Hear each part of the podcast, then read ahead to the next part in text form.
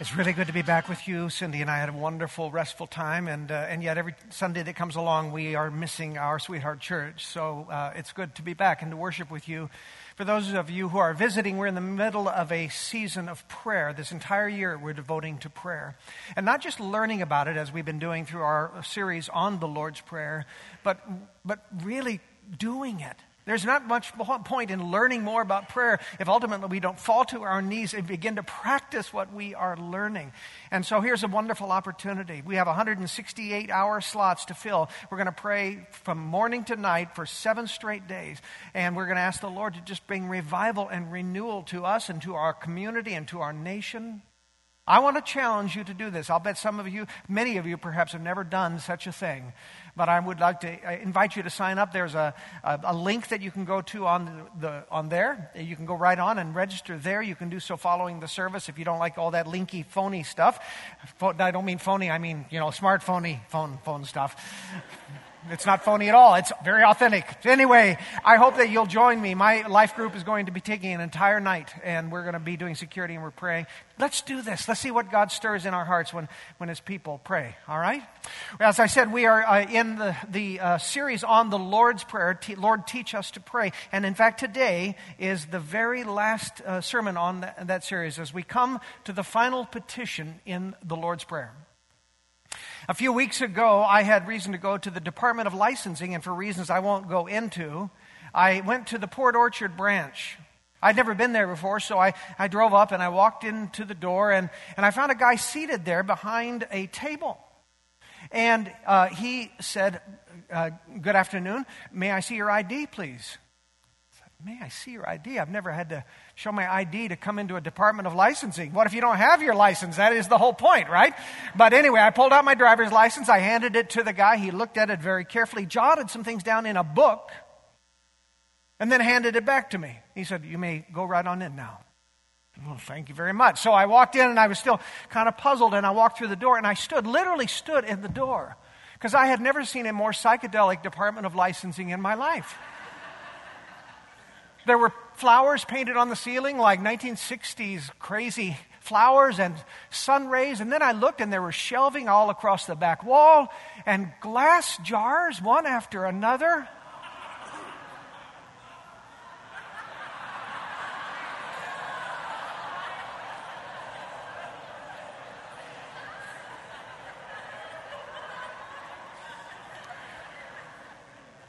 Yes, you guessed it. I was standing in the Port Orchard marijuana shop.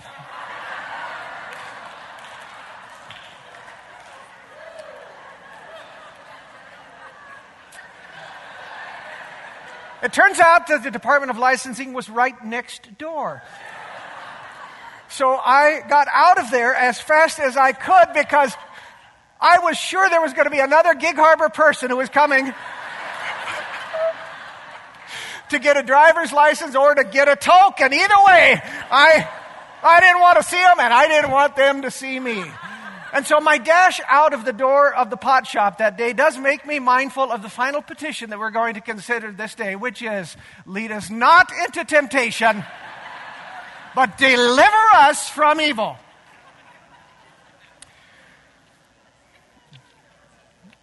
When we pray the Lord's Prayer, we have an ending that we use, a standard ending that everyone here would be familiar with. What's the last line we typically pray for the Lord's Prayer? For thine is the kingdom. And it's a beautiful way to end a majestic pray, prayer, isn't it?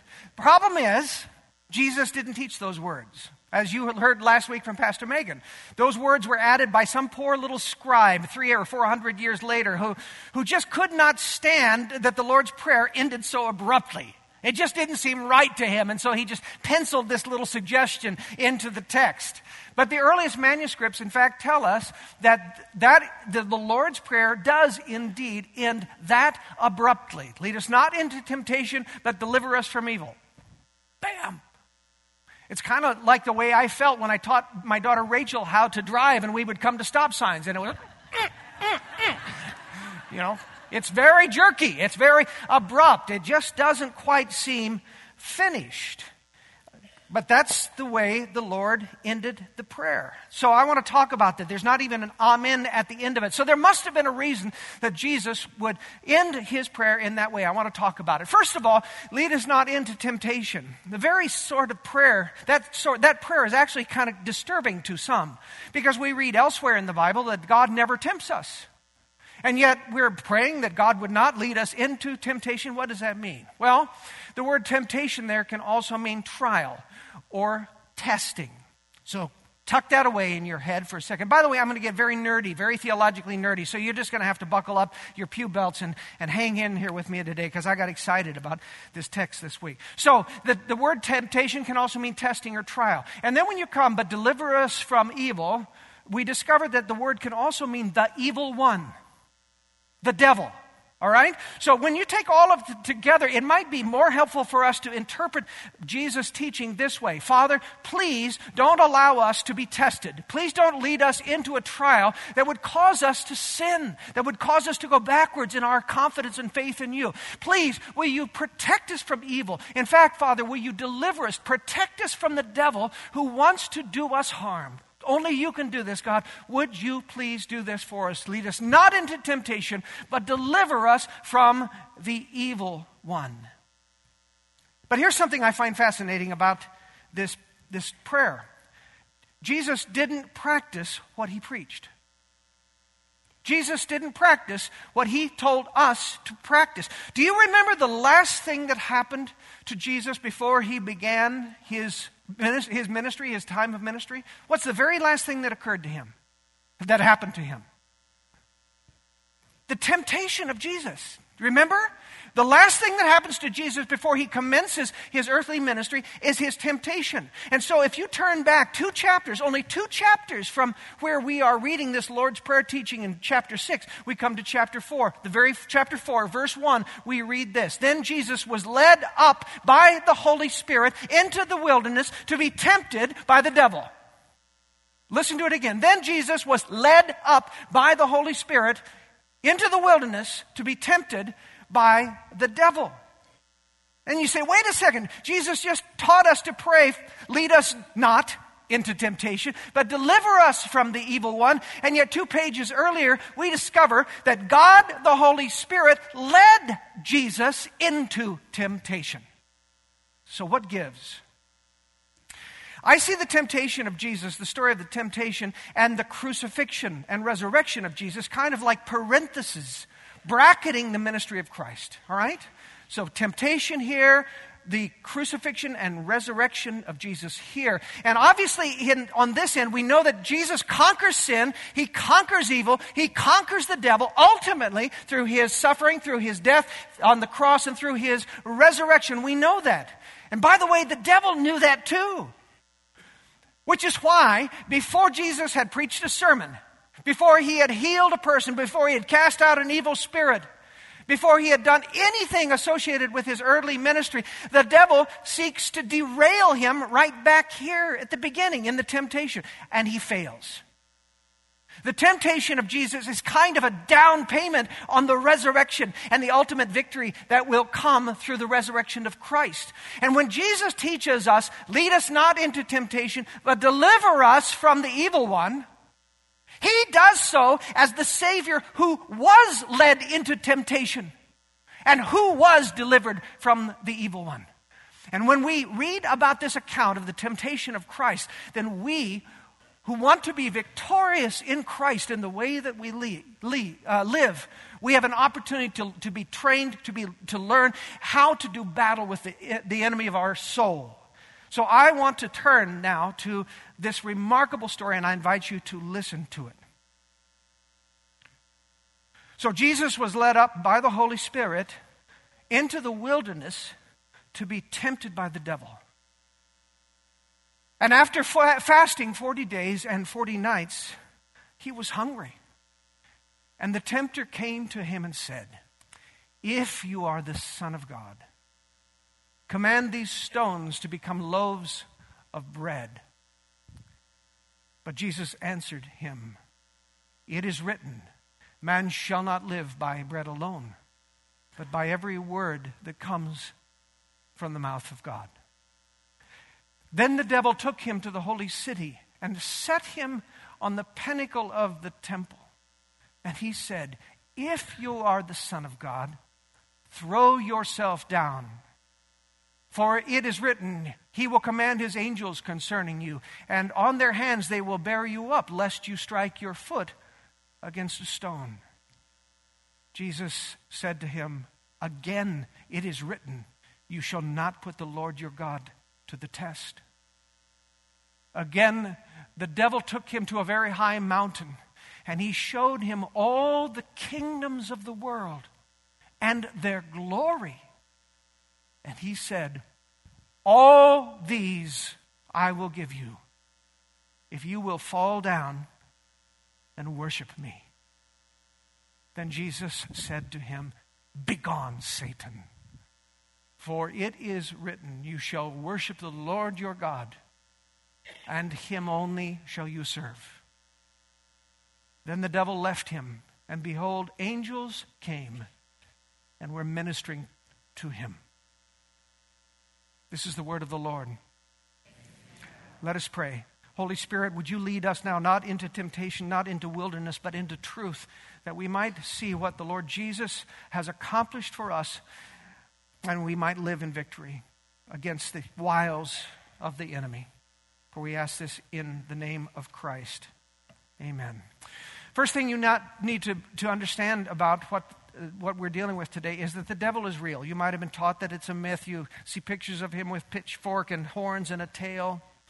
If you do that, it's diminishing the greatest power of evil that has ever existed. Jesus took the devil seriously. The scriptures take the, the devil very seriously. And in this account, we find Jesus doing battle with the enemy who would have destroyed his mission and would destroy your soul. So if you want to live in victory against the wiles of a devil who is still raging like a lion in this world, then I think we would do well to learn from the Master who went into the wilderness on purpose, who did what he told us not to do. He was led into temptation and was victorious in that. I think we would do well to learn of the areas of temptation that in which, at which we can be struck, okay? Not all of these will apply to each of you. Every one of them will apply to us at one time or another in our life, and I'll bet somewhere you're going to find one of these that says, That is where I am. And you'll be strengthened in your battle for your soul. So here are the four ways that I, there are four ways, four threats where I think the, the enemy attacks us. And the, the first one we discover in this uh, temptation story is that the devil attacks us in our identity. Our identity. The, the first two times that he tempts Jesus, he uses the same opening words. You remember what they were? If you are the Son of God. Say it with me.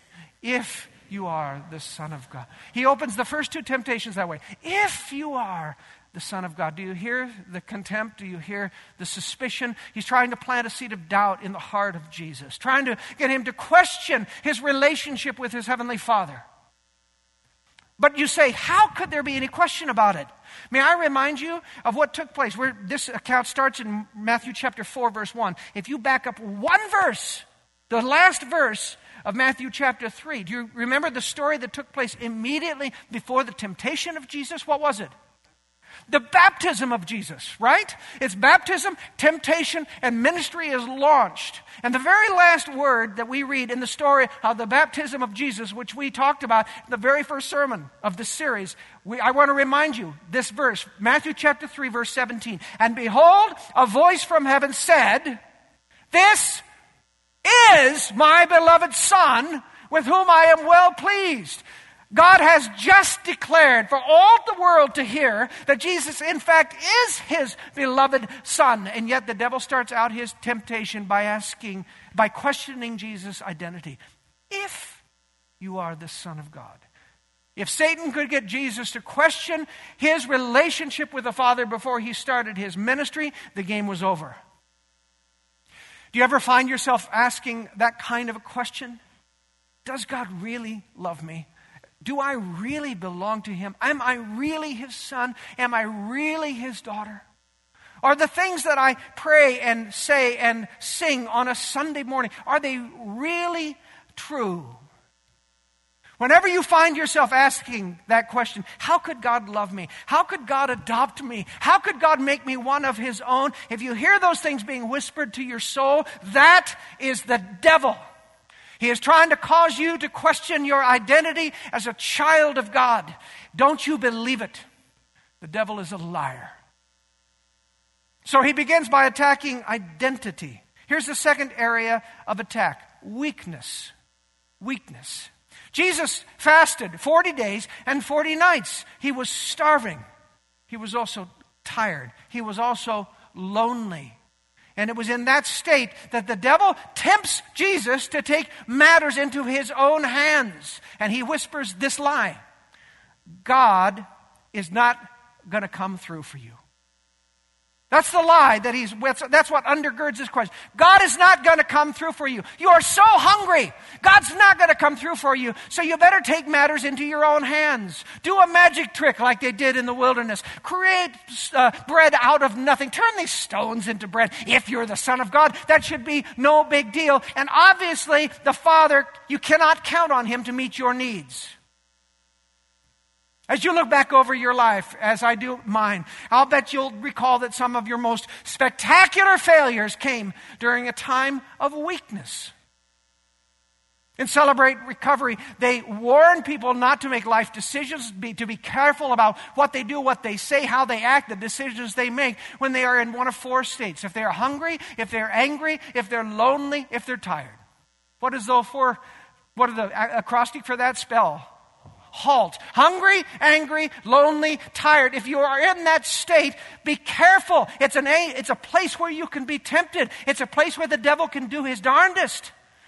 And, and when you find yourself there with this great sense of need, of loneliness, of hunger, instead of a, a quick fix, instead of inter, intervening, interceding on your own behalf because you can't count on the Lord coming through, don't do that. Because you're going to do or say something that you will regret, and the devil just chalks it up as one more victory on his board. Every time we try to fill the empty places, the weak places in our life, rather than trusting God to do it in His time, in His perfect way, we are being seduced by the enemy of our soul. Don't believe him. The devil is a liar. Interestingly, the next area of temptation for Jesus was just the opposite. He has just come to him and tried to attack him in his hunger, his loneliness, his weakness. And now he, he tries to take him down through arrogance. Think about that. He takes Jesus to the holy city, up to the holy city. He takes him to the Temple Mount. He sets him up on the pinnacle of the temple which was perhaps 300 feet up in the air. And then he invites him to spectacularism. Said, You are the Son of God, so throw yourself off. Throw yourself off. You can quote scripture, I'll quote it right back at you. God promises that the angels will take care of you. Nothing will happen. You are too important to his mission to let you die. So prove your thing. It will be a spectacular show. You deserve this. Notice how Satan and how the storyteller, Matthew, uses elevation to drive home this point. He takes him up from the wilderness, up to the holy city, up to the Temple Mount, up to the pinnacle of the temple. It is up, up, up, up. Satan wants to exalt Jesus, to take him up, up, up, up, so then he can bring him down, down, down, down. How many remember in school learning the myth of Icarus? Remember it? Icarus and his father were held in captivity in a prison. It's a myth, a prison in Crete. And his father Daedalus forms wings made out of feathers and wax. But dad warns Icarus do not fly too close to the sun. Icarus, of course, doesn't pay any attention to dad. And he sets, as he's free, he flies higher and higher and higher, and the sun melts the wax, and Icarus plummets to his death. It is a cautionary tale against hubris, against arrogance, against pride. It is such a dangerous thing. I think of all the things that I warn my young uh, uh, friends about, my young colleagues about. It is pride. They've got the talent, they've got the experience, they've got the giftedness. God could use them for great things. But the one thing that the devil loves to get hold of is your ego and blow that up to the point where you think you really are that in a bag of chips.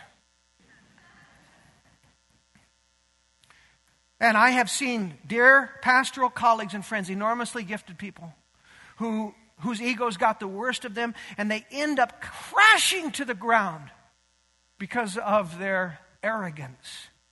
It could be that your area where you are able to be tempted right now is not weakness. Maybe the area that you are most susceptible to temptation is strength. You are so clever. You are so gifted. You are so smart. You are so charismatic. Everyone wants to follow you. Whatever you do, you find yourself being a leader because people are right there behind you. And you know, you can be spiritually arrogant too. Have you anyone, any, probably not in this church, but has anyone ever known someone who was spiritually arrogant? They knew every Bible verse. They knew every bit of theology. They did their devotions faithfully day, morning and night, and they didn't fail to tell you about it. In your strength and in your wisdom and in your giftedness, you might be tempted to presume that you are the top of the heap, that you are, in fact, the Lord of your own life, and that God really exists to bless you and satisfy you and protect you. Don't you believe it? It is a lie of the devil. So the devil attacks Jesus' identity, he strikes out at his weakness, and then he invites him into arrogance, and each time he fails. And now we come to the last temptation, maybe the most insidious of them all, and it is compromise. Would you say that? We read that Jesus takes Satan, uh, Satan takes Jesus even higher still, this time up onto a great mountain. It was a miraculous place, obviously, because while he's there, we are we told that he shows them all of the kingdoms of the world, and this phrase, and their glory. And their glory. And he says to Jesus, I will give all of these things to you.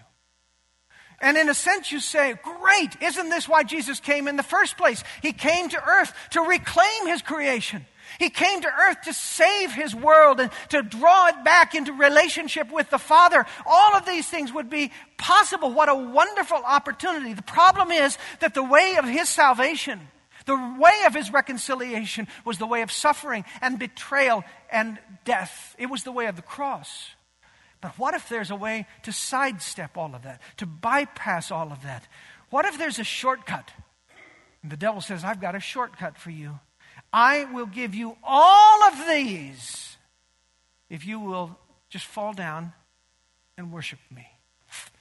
Here's what's fascinating about that text. The word worship there, the Greek of the worship says it is a one time event. It's in the aorist. It's a one time event. In other words, the devil's not saying you need to fall down and worship me from now on. No, no, he says, no, no, I don't need that. Just one little time, one little moment of worship. Just bend your knee one time to me, and you will get everything you want. If you will do this little compromise, you'll get everything you want without the cross. How many have fallen because of one little compromise? One little fudged expense account, one little white lie, one little click of the computer. Just make up one little alibi for your boss. Just doctor those returns a little bit. It's one little compromise. Who will know? Of course, the answer is you know. And God will know. And you will live in fear that others will find out, and they likely will. But there's something even worse about compromise, and it is this it is infectious. Despite your promise to yourself, I'll just do this once, you never do it just once. Compromise breeds like rabbits. And soon your whole life is a minefield of compromise and all of the noble things you hoped to accomplish just by shaving the truth, by cooking the books, by stabbing the colleague in the back. It's a, a means to a noble end. All of it collapses in a heap of failed dreams and broken relationships and ruined reputation. One little compromise. Don't you believe it? The devil is a liar. The more I thought about this this last week, and here's where I really start to get nerdy because I've never heard this before, but the, the more I thought about it, the more I wondered if when Jesus taught the Lord's Prayer in chapter 6, that he didn't have in mind what he had experienced in the temptation account in chapter 4. I wondered, did he, through his experience, want to teach us to pray, to do battle with the devil when we face the same things that he faced? See if this makes sense to you. Knowing that the devil would attack our identity, how does Jesus tell us to begin the prayer? Our Father. Our Father. Knowing that the devil would tempt us to think more highly of ourselves, to put ourselves on the throne of our life, Jesus teaches us to pray, Hallowed be thy name. Knowing that the devil would tempt us to meet our own needs, to not trust God to come through for us, Jesus teaches us to pray, Give us this day our daily bread. And knowing that the devil would tempt us to compromise so that we might gain the whole world, even if it meant losing our soul, Jesus teaches us to pray, Thy kingdom come, Thy will be done on earth as it is in heaven. Maybe I'm making that up, but I can't help but believe that when Jesus taught that prayer, it was fresh in his mind, the battle that he had just won. And he wanted to strengthen us so that in our prayer we could defeat the enemy where he comes at us. So he teaches us how to pray. Lead us not into temptation, but deliver us from evil. But he also, in the account that I just told you about, he teaches us to fight. Did you see that? How is it that Jesus did battle with the devil? He did it the same way every time. He wielded the same weapon every time. What was the weapon? The Word of God. He started every single response to the enemy with the same three words. What were those three words? It is written. Say it. It is, say it again, it is written. And then he would quote a passage of Scripture. I think Jesus must have been doing his devotions in Deuteronomy just before the temptation because all of the responses of, the, of Jesus come out of Deuteronomy 6 through 8. So that's where he'd been doing his devotions the week before he was tempted. Every response, it is written, and then a quote of scripture. Even in his weakened state, Jesus, all he had to do was tap in to the reserves of God's word that he had stored in his soul, in his heart. And he had the weapon that could bring the enemy to his knees. It is good for us to pray, lead us not into temptation and deliver us from evil. But it is also good if we prepare ourselves for battle. And I want to tell you, beloved, I hope you'll listen to this. I told you from the beginning this journey through prayers was as much for me as it was for you because I felt I needed to grow in my, in my prayer life. And I invited you to join me in that journey. And one of the things that I've discovered, I think the, the strongest tool for transformation in my prayer life has been this scripture memory. Memorizing Scripture. Every morning as I walk to the, tu- the newspaper tube, 1.2 miles there and back, I memorize Scripture. I use my phone and I look there and I memorize a passage of Scripture out of Romans 11 or Romans 8 or Psalm 120, uh, 139 or, or Philippians 4. I memorize it and reflect on it and pray about what I am learning from God's Word. And it has had, this discipline has changed my life. And I'd like to share a story that illustrates this, and it's an embarrassing story that I almost didn't want to tell you because it reveals really a kind of a sordid side to your pastor, but I'm going to tell you anyway.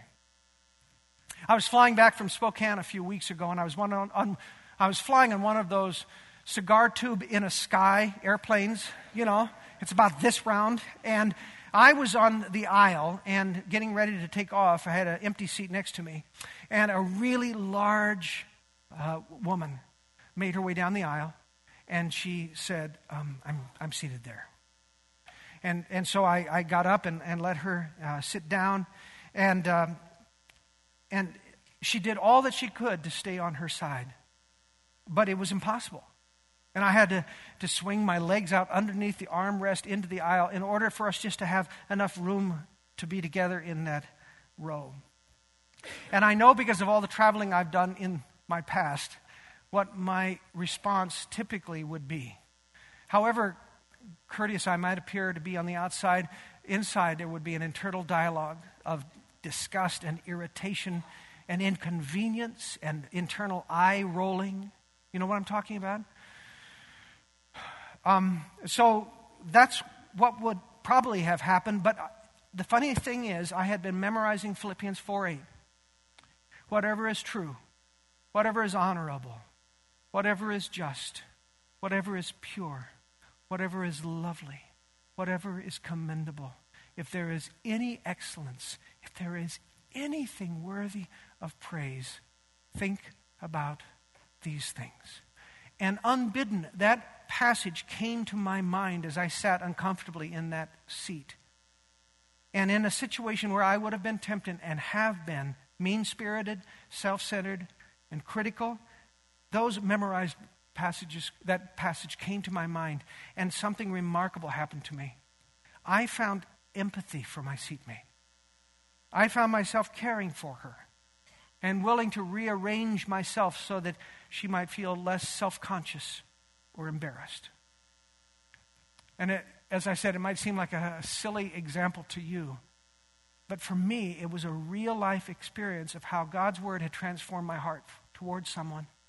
I realized the true power of God's Word to do battle with the temptation of the devil to think of my soul, my seatmate, as anything less than a beloved child of God.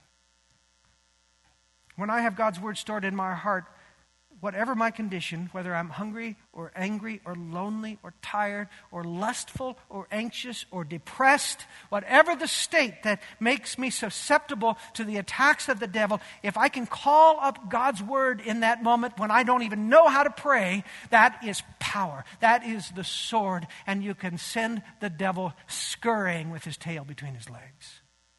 And so I want to invite you to another place in our prayer journey together. In your bulletin, you'll find one of these. You see it? I want you to save this and take it home. If you open your Bible a lot, then you may put it in there. If you don't, then I want you to keep it with you. Put it on your console in your car. Set it next to the toilet. I don't care where you put it, a place that you spend a lot of time. I have included here um, passages from Romans 8 and Philippians 4, two of my favorite passages that have such power words. And I want to invite you to, to memorize these words.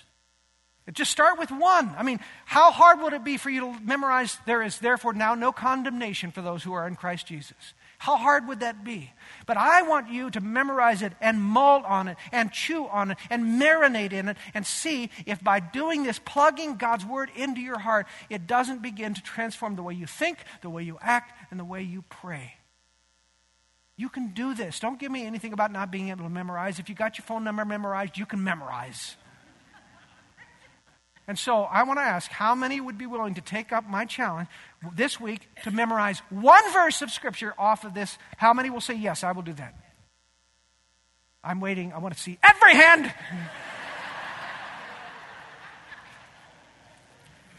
Don't just let the devil take swipes at you. Fight back. And we fight back by saying, It is written. Let's close by um, two ways. First of all, I want us to pray the prayer. And I want to pray the prayer the way Jesus wrote it. Okay? So we're going to end with the phrase, deliver us from evil. We're going to end there. And then we will close all of us this series by singing together the Lord's Prayer. All right? Let's pray together. Our Father, who art in heaven, take your time. Hallowed be thy name. Thy kingdom come. Thy will be done on earth as it is in heaven. Give us this day our daily bread, and forgive us our debts as we forgive our debtors.